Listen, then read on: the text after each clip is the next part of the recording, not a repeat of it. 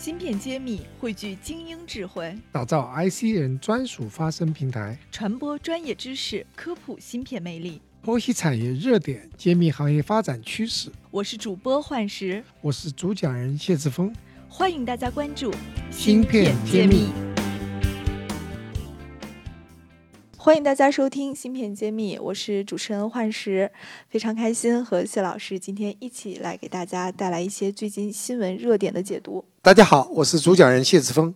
嗯，谢老师，我们好久没有在一起录节目了，因为最近的话，很多时候因为大家都很忙，然后。奔忙于中国这个如火如荼的半导体的各行各业中，您也一直在出差。但是我看到大洋彼岸，美国的半导体行业好像和国内这么如火如荼的情况形成了鲜明的对比。前两天我看到有一个新闻，是美国的这个德州大雪，就是造成了当地很多地方停电，那么甚至很多这个日常的生活都受到了极大的影响。那么当地呢，其实德州有很多半导体相关的企业，像三星电子、恩智浦电子、英飞凌这些。大厂 他们在当地呢，也都被迫全面停工。那这种情况其实和我们国内的这个半导体的现象是有非常大的区别的。所以也想请谢博来点评一下美国的这种天气恶劣原因带来的这个半导体企业的影响，会造成什么样的连锁反应呢？啊，这个问题分两方面来看。首先看发生这个停电基本的原因是什么？为什么在中国？中国也有大雪。怎么没有发生这样停电？是和德州的它的电的来源有关系的。基础设施的问题。它的基础设施的话，它的电的来源是，呃，主要是民主党在鼓励的一种叫做要用自然能源，太阳能、风能这样的。而这些能源一旦你碰到恶劣天气呢，是完全不靠谱，就没办法支撑了。那么中国的这个情况不一样，中国是各种能源是个组合，我们还是有最先进的核能。我们也有风能，也有这个太阳能，但是我们的传统的这个发电站、水力发电站、火力发电站还继续在用，所以一旦出现这种情况，它不会说全面停摆。就这件事情，在我们当今会觉得不可思议。不可思议，但是这是必然的。在美国看来很自然，因为它的整个这个德州的这个电的来源的布局就偏严重偏向于这种自然环保是很好的，但是他没有想到，没有做好预警措施。风险控制，就万一自然的，就是太阳能、风能完全不能够断掉的话，像这个情况，那么它有没有备份？它有没有呃备预案？看来是没有，所以真正一夜回到解放前。嗯，而且很多家庭产生了一些悲剧，对，这个是不是一个产业链的问题了？现在是基本上人的基本的生存成问题。那么这个呢，是值得德州政府反思的。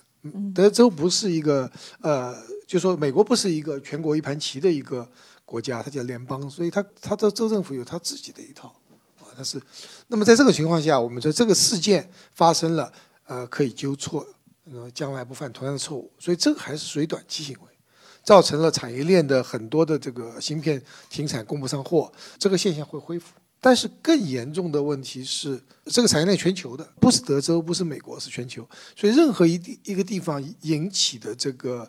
呃，短缺会对全球这个供应链造成的影响，因为他们原来是没有想到这么大规模的停电、大规模的短缺的，所以这次呢，讲到第二层因素，就是说从长远看，芯片的短缺，全球的供应链呢，我们是要深入讨论的，这是更复杂的问题。这是一次性的问题呢，好解决；那么长远的问题呢，我们还要接着探讨。所以，我们其实市场上从去年开始就出现了非常强的这个半导体供应不足的现象。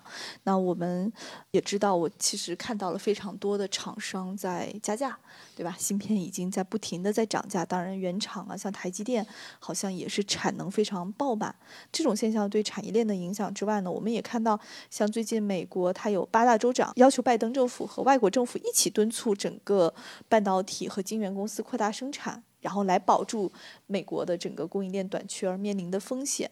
其实我觉得从这样的新闻上来看，我觉得我们这个做芯片的公司再而三的被提上大家的关注。那么也想请谢博点评一下，您觉得这种短缺大概会持续多久？包括这些联名上书的方式，是不是真的能缓解这个问题？好，这个可见这八位州长是都为自己的州民在。深渊呼吁，那么这都是政治家，也明显的他们就不懂，公司这个产能是已经到极限了，是没有办法再扩大生产。觉得不是一个口令性，就说你扩就这个就是外行，因为已经到满载了，所以它扩展不了的就是建新厂。从建新厂到最后设备搬进来能够生产，基本上是两年到三年的时间，所以短时间是没有办法扩大生产的。所以纯粹说是一种，呃，叫 wishful thinking，就是是一种美好的愿望。那么可能发生什么情况呢？叫产能的再分配，总的产能产出不会变。在短时间内它已经饱和了。饱和，但是可以产能再分配，什么意思呢？有一些一有一些产品会减少生产，把这个产能让出来给另外一些产品加大生产，这是可能的。那么就造成了一个现象：谁叫的最凶，谁的附加值最大？芯片里面，汽车。因为你一个小小的芯片几块美金，它的卖价要几万甚至十万美金以上，那么他不希望用几块钱影响他，他愿意很容易涨价。他说：“行啊，芯片五块钱买不到，我给你十块、二十块行不行？哪怕是二十块钱涨四倍，我对我的车子影响不大，但我不能停供，所以就变成了各国都到晶圆厂去要求增加汽车芯片的产量、产出，那么造成了。”其他的芯片，比如说消费类的，就会被受到挤压，所以造成了消费类的产能的缺乏可能更大，因为它的利润不高，它就会被挤压。所以今天我们回到这个台积电这个状况，台积电是全球最大的晶圆制造公司，每一家晶圆公司都在这个爆掉，都爆满。那么只有台积电它是最大的，所以找它，那找他是他不不会增加产出的，没那么快，他就是说开始叫 allocation。产能在调配，经过这样一个调配呢，我们可以看到未来还有一个趋势，就是说利润薄的这个芯片的供应商会更加受到挤压，甚至可能出现倒闭的状况。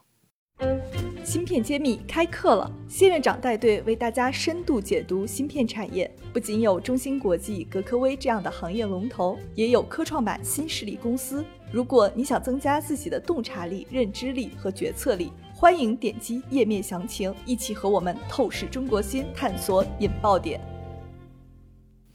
所以今年可能我们也会看到有两极分化的现象会很严重，有一些公司可能会发展特别好，尤其是它的供应链比较稳定。那还有一些公司可能即便是有能力，但是它没有货可卖，陷入了尴尬的这种停摆的可能，也是非常常见的了。是的，那我们再预测一下，这个这个会有多久？一般呢，呃，我们看过去的历史，呃，过去我们芯片、集成电路发明到现在六十年的历史，基本上五年一个周期，两年好，两年不好，呃，上去了就会下来，下来又上去。那么每一次上来都是有一个 killer application。想当年我们的个人电脑，后来是移动电脑，后来是手机，然后是智能手机，互联网造成的。那么每一次呢上来以后呢，当加大生产就会过剩，这样下来。这次不一样，我们已经连续差不多七八年供不应求了，不是两年，它是好了七八年了。那么七八年因原因呢，这次 killer application 不是一种，它是多种的杀手级产品、杀手级应用。比如说我们现在看到的比较火的就是物联网 IOT，然后云计算，然后我们又到了人工智能，再加上航天。最近还要星际旅行，再加上我们的那个新能源车五 G 啊六 G 新能源车，但是一部分，但是它整个的量还不大。因为你到六 G 什么意思啊？是卫星通讯。那么这里面要放多少颗卫星？光马斯克那个 Starlink 就要发几千个卫星。那这些都是要芯片的，它不是就是就是一个机械的一个东西往天上升，它要和下面要通讯的那么多。应用一起爆发，那么你对芯片的要求就是呈指数增加。但是我们在前面说过，没有两三年时间你是开不出新的产能的，那就变成了我们的产能的增加是线性的，需要时间的，需求是指数的，现在就需要的，那么造成了一个长期会缺。那么比较乐观的估计，大概两三年以后会缓解；悲观的悲剧，那个估计五到十年才会缓解。特别是八寸的，因为没有新的产能了。嗯，所以再次强调了，就是得产能者 得天下。对，另外可能发生一个事情，就是说我有产能，我给谁谁就赚钱，那我不如给自己。所以变成了很多有产能的代工厂，它如果产能没那么大，它就缩型给自己了，就变成了 IDM 公司。